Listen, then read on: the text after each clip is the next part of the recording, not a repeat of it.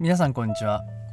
岸漢方クリニックの岸大二郎です。ドクター岸の漢方ライフ、今回ひゃくにじゅうきゅうかいめをお送りいたします。えー、今回もですね、お悩み相談が届いておりますので、そちらのね解決をズバッとやっていきたいと思います。えー、今日お悩みの方はろくじゅうはっさい男性の方ですね。えー、主訴手術根から膿が出ます。膿が出ちゃうんですね。あ大変ですねこれね。えー、っと、まあ、病気としては脳虚、あと高血圧ということです。まあ、脳虚っていうのはまあ病気がありまして、まあ、いろんな原因でですね、あのー、胸に膿が溜まっちゃうと、まあ、そういう病気なんですよね。うん、いやちょっとこの方はね、どうやってそういう今の状態になったかっていうのを説明していきたいと思いますけれども、えー、一番最初はまあ熱があったそうなんですね。で熱があって近くの先生のところ行ったそうです。まあ、ちょっと詳しく書いたいんで分かりませんけどね、なんかあの抗菌薬、まあ、検査したかどうかとかちょっと分かりませんけど、抗菌薬っていってあの細菌を殺す薬をですね、まあ、処方されたそうなんですね。でばい菌を殺す薬を飲んでたんですけれども、よくならないので、うん、これなんか違うなっていうんで、あの近くの病院を紹介されたと。で近くの病院に行っていろいろ検査したら、右側にえっと、脳虚が脳虚になっていると、まあ、そういうふうに言われたそうなんですね。でそこの病院で手術をされたんですね。こう切って膿を出すと。で、うで出したらあそこ閉じると、えー、そういう手術をしてきましたと。で手術後さんしゅうかんで、えー、退院したそうなんですけれども、退院した後からですね、えっと、手術した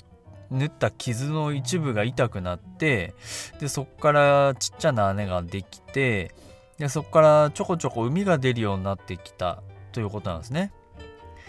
で当然かかりつけの先生に相談したんですけれども、まあ、そこは、まあ、自分で消毒してガーゼ当てておいてください、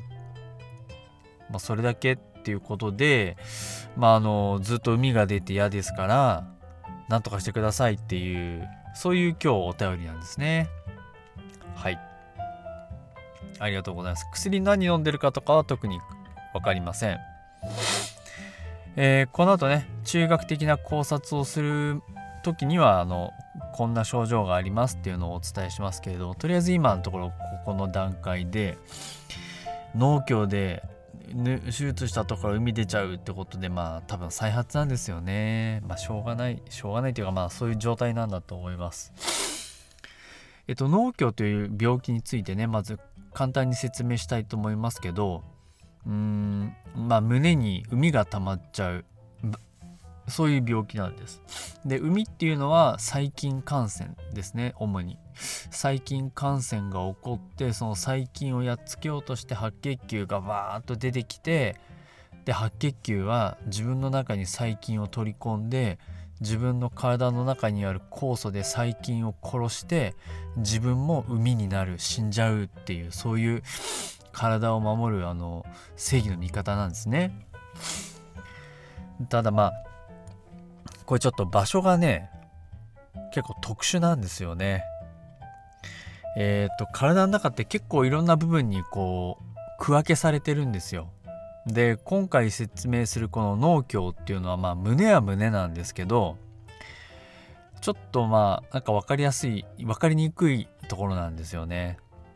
そもそも胸のこの構造っていう肺の方にね、右側っていうところにちょっとあの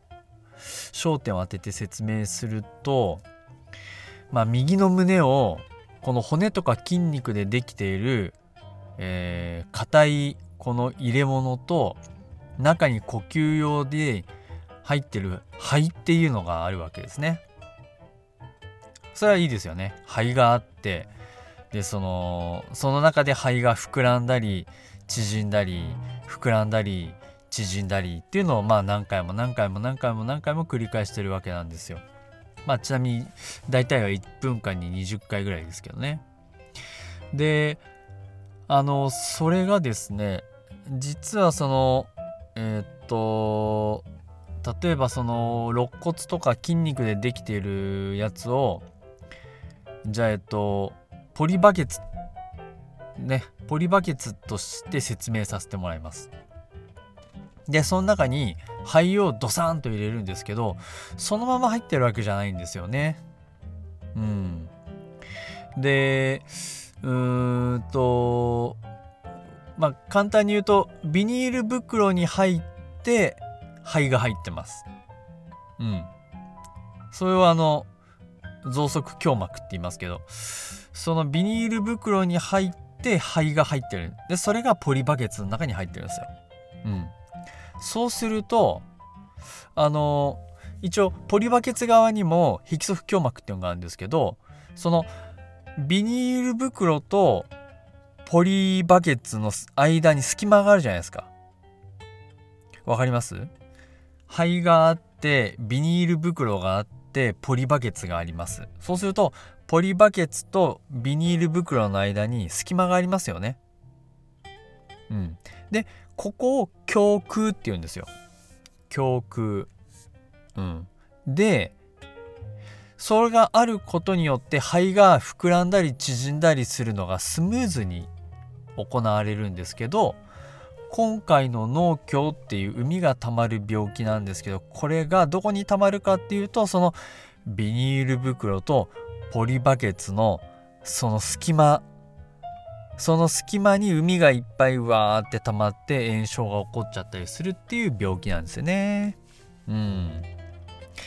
なもんですから、ここね、何が良くないかっていうと、血流が良くないんですよ。血が、血が流れが少ない。血の流れが少ないっていうことはどういうことかっていうと、ばい菌を殺す薬を口から飲んだり、点滴して血液の中に投与したりしするじゃないですかね。それでその血液に乗った抗菌薬がばい菌のところまで届いてばい菌をやっつけてくれるんですよ。だから例えば普通に肺炎っていう肺炎の方はえっと今ポリバケツの中にビニール袋が入って、その中に肺が入ってるわけですけど、その肺ですね、その肺にウイルスが入っちゃって肺菌、肺炎になってるわけなんで、抗ウイルス薬とか抗菌薬を飲んだ時に効きやすいんですね。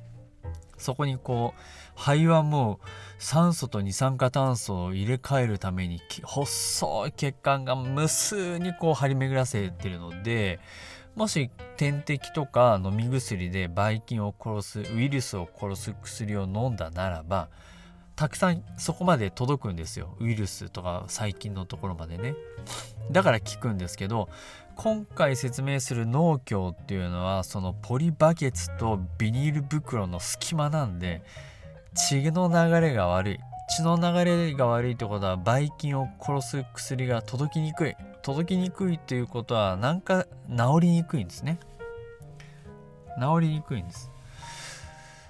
じゃあどうするかっていうとですね、膿がそのままあるっていうことは炎症も起こりや続きやすいし、細菌がそこにずっと滞っている可能性があるので、膿がそこにあるのは良くないよねっていうことでですね、膿を出すんですね。うんちゃんと膿出さないといけないんです。でしかもその膿を出したら他にもういないよねっていうんで、これでもかっていうぐらいいっぱいね洗うんすよね。じゃあじゃあ洗う。たくさんの音声食を入れては吸引器で吸い、入れては吸引器で吸い、入れては吸引器で吸い、もうじゅうリットルとかにじゅうリットルぐらい、これでもかっていうぐらいジャバジャバ洗うんですよね。ジャバジャバ洗うと残存する細菌の、まあ今回も細菌ってことであの決めちゃいますけど、細菌がと残る数が減るわけですよ。数が減るっていうことはあの繁殖力が弱くなるところです。繁殖力が弱いっていうことは人間の免疫でもやっつけやすいっていうことなんですね。うん、ですからたくさん洗っておくっていうことはとってもいいことだし、でまさかっていう時のためにドレーンっていうね名前ですけど、まあ、管入れとくんですよ、手術が終わった後でいっしゅうかんぐらい見て、そのドレーンからねばい菌出てくら来ないよね、ドレーンから頼むよみたいなので入れとくんですよ。でいっしゅうかんぐらい経って、あばい菌出てこないからじゃあドレーン抜いていいよねって言ってドレーン抜いて傷締めるっていう感じになるんですよね。うん、ですからまあこの相談者の方はまあそういった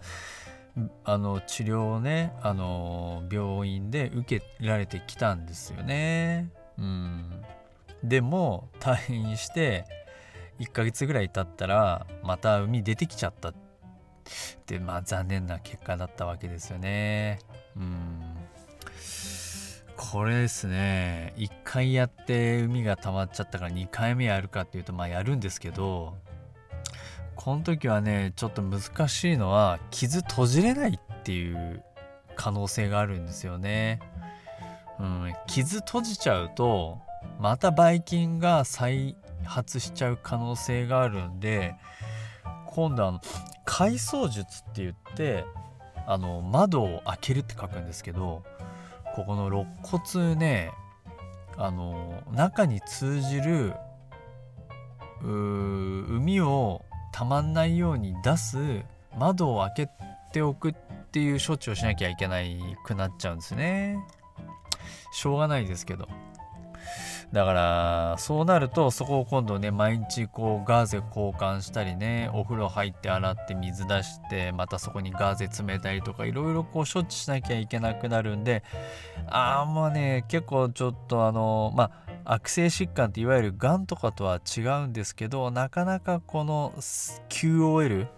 クオリティオブライフ生活の